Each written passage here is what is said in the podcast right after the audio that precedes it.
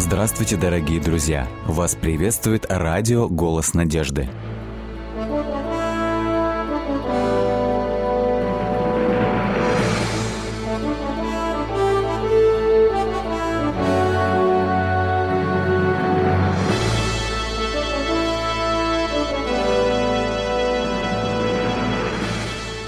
Вас приветствует радиотелецентр «Голос надежды». В эфире программа «Великие пророки Библии» в студии Александр Болотников. Их называют большими пророками – Исаия, Еремия и Иезекииль, авторы самых больших книг Священного Писания, трудных для понимания современному читателю, однако без которых настоящий облик Библии невозможен. Передача седьмая, заключительная. Еремия – пророк-страдалец. Действительно, это название указывает на истинное страдание, которое перенес пророк Еремия, особенно в осажденном городе. Мы уже неоднократно говорили о том, что ради своего служения пророк Еремия пожертвовал своей личной жизнью полностью и без остатка. Когда царь Навуходоносор в третий раз осаждал Иерусалим в годы царя Сидекии в 587 году до нашей эры. Его вообще арестовали и не просто посадили в тюрьму. А, написано нам в 38 главе 6 стихе, его бросили в яму. Что это за яма? Это был такой подземный резервуар, куда накапливалась дождевая вода. Так как город Иерусалим находился в осаде, это было единственное источник пресной воды – его бросили в яму Малхи. Она, скорее всего, находилась во дворе этого царского чиновника. Ну и можете себе представить, скорее всего, воду из нее уже почти вычерпали, но из такого подземного резервуара невозможно до конца вычерпать воду. Еремию, скорее всего, по веревке через узкое горлышко спустили туда, где он оказался в грязи, как написано, и погрузился Еремия в грязь. И вот так провел Еремия несколько месяцев осады Иерусалима. Можете себе представить. Но и до этого Еремия не находился на свободе за то, что пророк постоянно указывал царю Сидеки на его проблемы, за то, что пророк постоянно говорил э, неприглядные вещи правителям Иерусалима, князьям, чиновникам он был брошен в темницу. Так, в частности, э, пророк обращает особое внимание на отношение иудеев друг к другу и ставит это как основной причиной почему Иерусалим будет предан на разрушение. В 34 главе пророк Еремия говорит о том, что необходимо отпустить рабов на свободу. Это очень важная глава, показывающая на то, как в Библии э, люди должны были поступать с рабами. Потому что сегодня очень многие богословы говорят о том, что Библия разрешала форму рабства, и когда мы говорим о рабстве, мы всегда представляем себе римских рабов в каменоломне типа Спартак или египетских рабов на строительстве пирамид, но здесь немножко другая ситуация – написано, восьмой текст 34 главы, слово, которое было Еремии от Господа после того, как царь Сидеке заключил завет с всем народом, бывшим в Иерусалиме, чтобы объявить свободу, чтобы каждый отпустил раба своего и рабу свою, еврея и евреянку, чтобы никто из них не держал в рабстве иудея брата своего. с одной стороны, Сидекия начинает бояться. Город осажден. И он понимает, очень хорошо понимает, что ситуация очень тяжелая. Однако же он не единственный, к сожалению, принимающий решение в этом городе. Он объявляет свободу рабам. Согласно закону Торы – раб покупается только на 7 лет. Обычно это человек, который либо посажен в тюрьму, а тюрьмы тогда не было, но наказан за воровство и не может заплатить в четырехкратном, пятикратном размере, и таким образом кто-то выкупает его, на 6 лет он становится его рабом, и это была форма тюрьмы – либо человек попал в трудное положение и продает себя в рабство, чтобы раздать долги. Но не более шести лет. В седьмой год необходимо было отпустить раба, а в юбилейный тем более. Но что происходит? После того, раздумав, стали снова брать назад рабов и рабынь, которых отпустили на волю и принудили быть их рабами и рабынями. Одиннадцатый стих. Тора однозначно говорит в книге Левит 25 глава, что если человек попадает к хозяину в такое положение рабства из-за финансовых проблем, а это очень частые проблемы были, именно в это время, представьте себе, идет война, экономика полностью разрушена, не урожай, Бог не дает благословения, и человек вынужден себя продавать. Но сказано однозначно, не господствуй над ним, не обращайся с ним, как с вещью бездушной. Здесь мы видим однозначно сказано, что их вновь поработили. И тогда Иеремия говорит –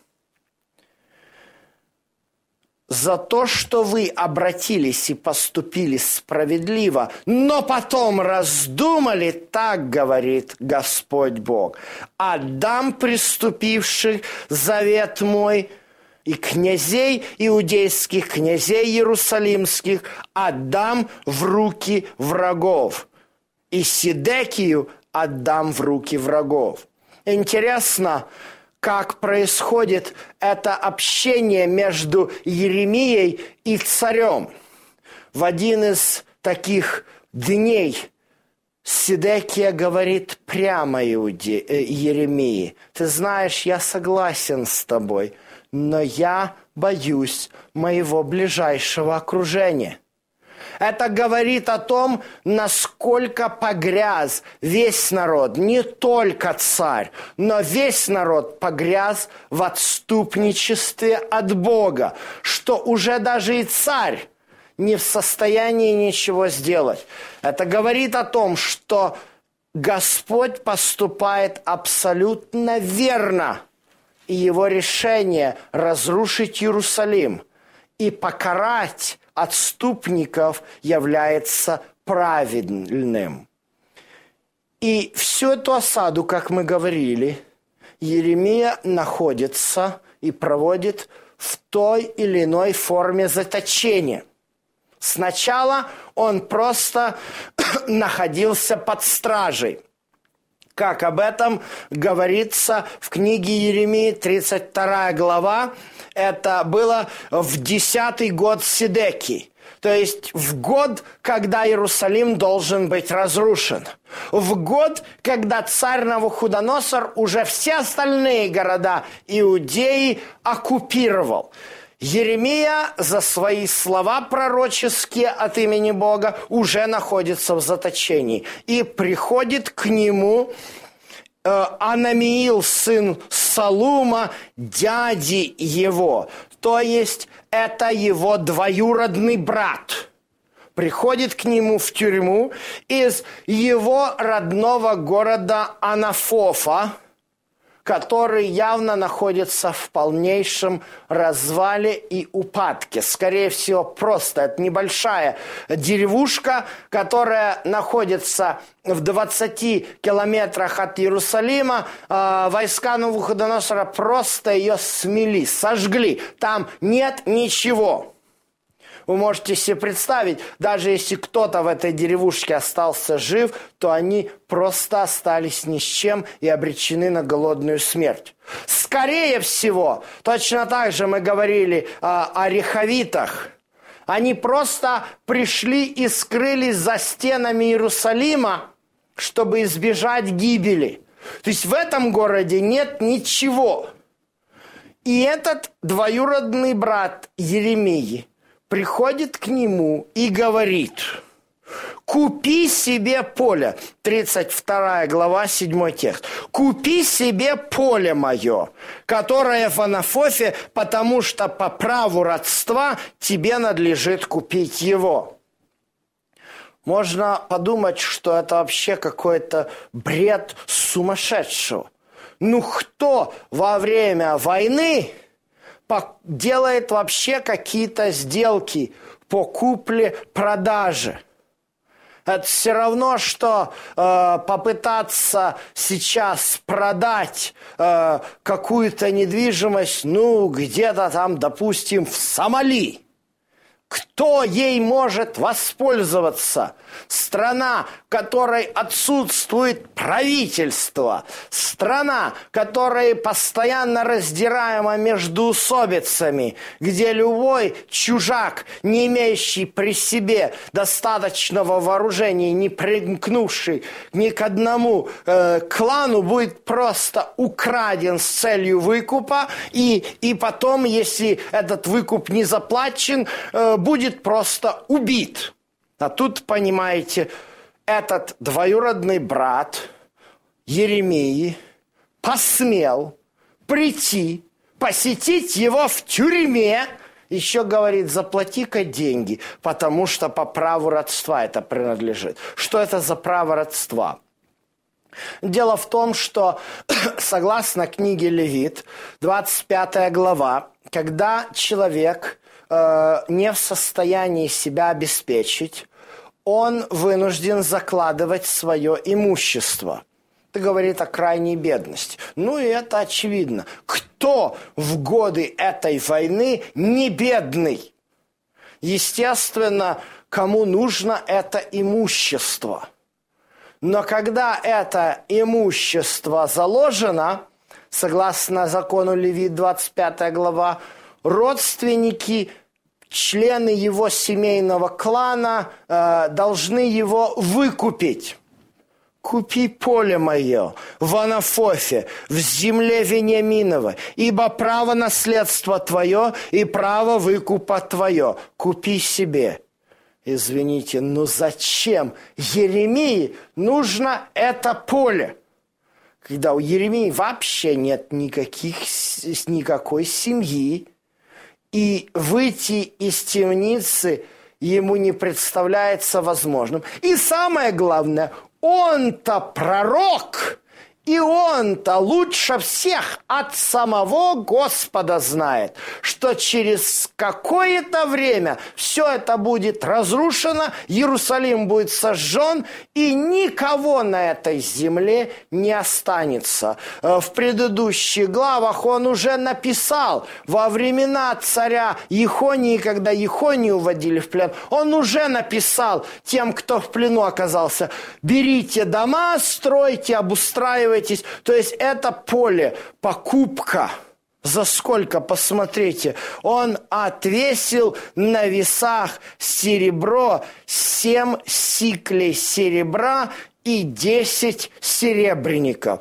Это не бросовая цена, по которой можно было бы купить такую землю, разваленную полностью, находящуюся во владении уже Навуходоносора. Это цена, что говорят у нас, докризисная. В нормальное время за один сикль серебра можно было приобрести несколько голов мелкого скота. Для чего это делается? Господь повелевает Еремии выкупить эту землю и говорит следующие слова. В 32 главе, начиная с 26 стиха, он обращается через Еремию следующими словами к народу.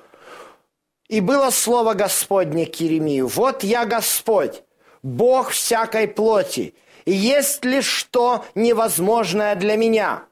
«Да, — говорит Господь, — я отдаю этот город в руки халдеев.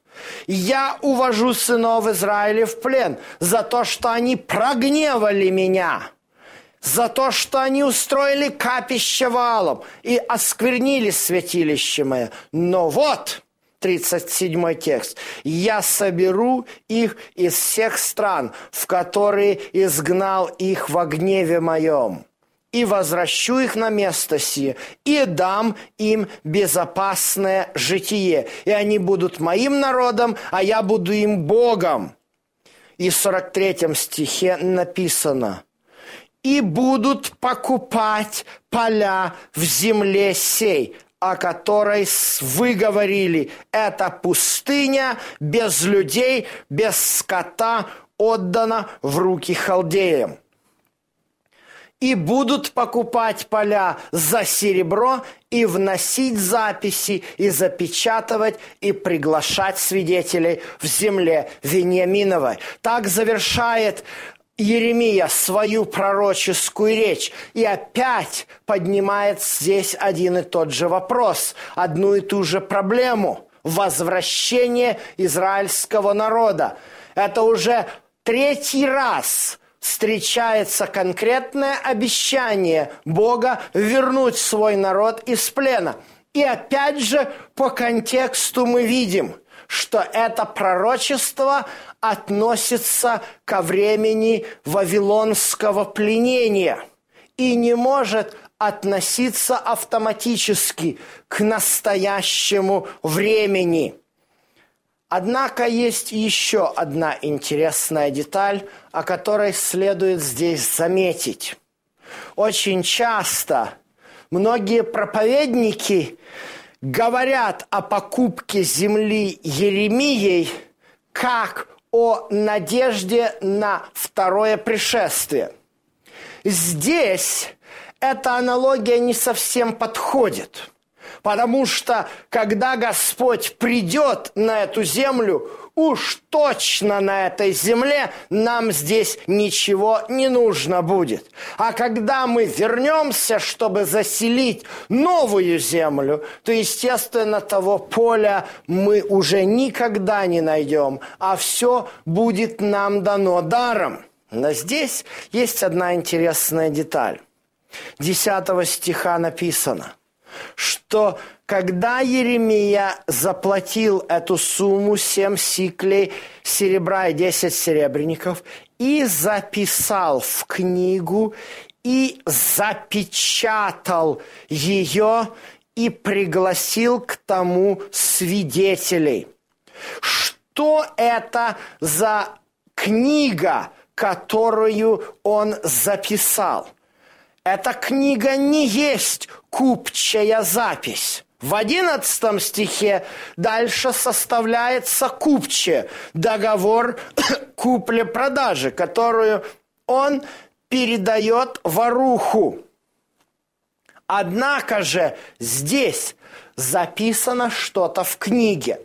Ну, очевидно, что это не есть такая вот шитая книга – Речь здесь идет о еврейском слове «сефер», который означает «свиток». Что Еремия записал в этом свитке? Это типичный свиток, который представляет собой опись долгов. Дело в том, что его двоюродный брат Анамиил продает это свое имение, потому что он задолжал – в этом свитке записана опись долгов, которые Еремия заплатил. Иными словами, И вот эти вот семь сери... сиклей серебра и десять серебряников – это то, что его двоюродный брат должен кому-то. И чтобы не попасть в рабство, он приходит и просит своего двоюродного брата выкупить эту землю. То есть он э, продает ему свою землю, а этими деньгами рассчитывается с взаимодавцами. Дело в том, что, конечно же, голод был страшный. И вот именно поэтому многие э, многие элита э, Иерусалима, они порабощали все больше и больше и больше людей. Этот Анамиил, он, конечно же, делает безумную вещь, но у него другого выхода нет. Он не хочет идти в рабство к тому, кому он задолжал деньги, потому что у него нечем пропитаться. Купчая, вот эта книга, помимо купчей записи, является как раз списком долгов. И этот образ очень конкретно используется Иоанном в книге Откровения.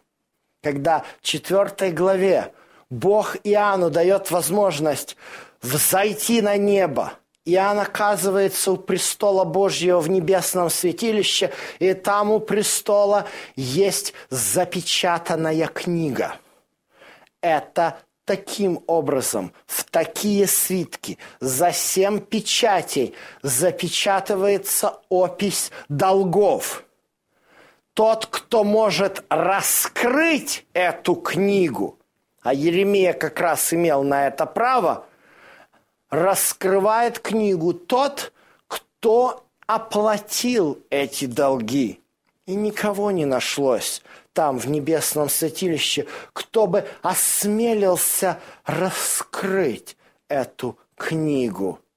Только Агнец закланный мог это сделать. Только Он, искупивший нас из, от наших долгов, от наших грехов, кровью Своею, мог это сделать. Точно такое же выражение используется в посланиях Павла, где Павел говорит о рукописании, написанном против нас. Вот это греческое выражение «хиерографон» часто ошибочно относят к книге закона – но книга закона никогда не называется нигде, ни в каком источнике рукописью.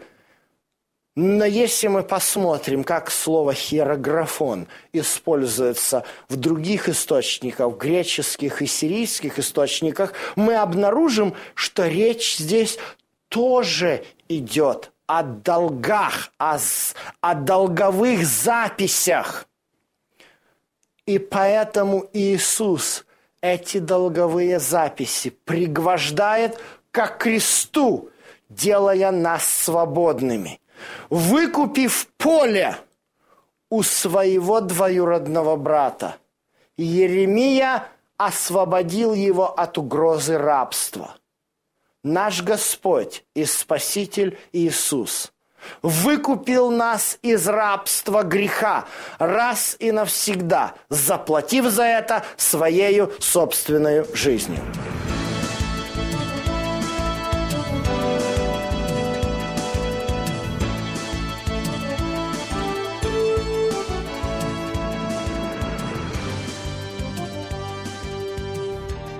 Дорогие друзья, вы можете оставить свои сообщения через WhatsApp и Viber по номеру плюс 7 915 688 7601 или позвонить нам на бесплатную линию, которая работает на территории Российской Федерации. Номер 8 800 100 ровно 1844. 8 800 100 ровно 1844.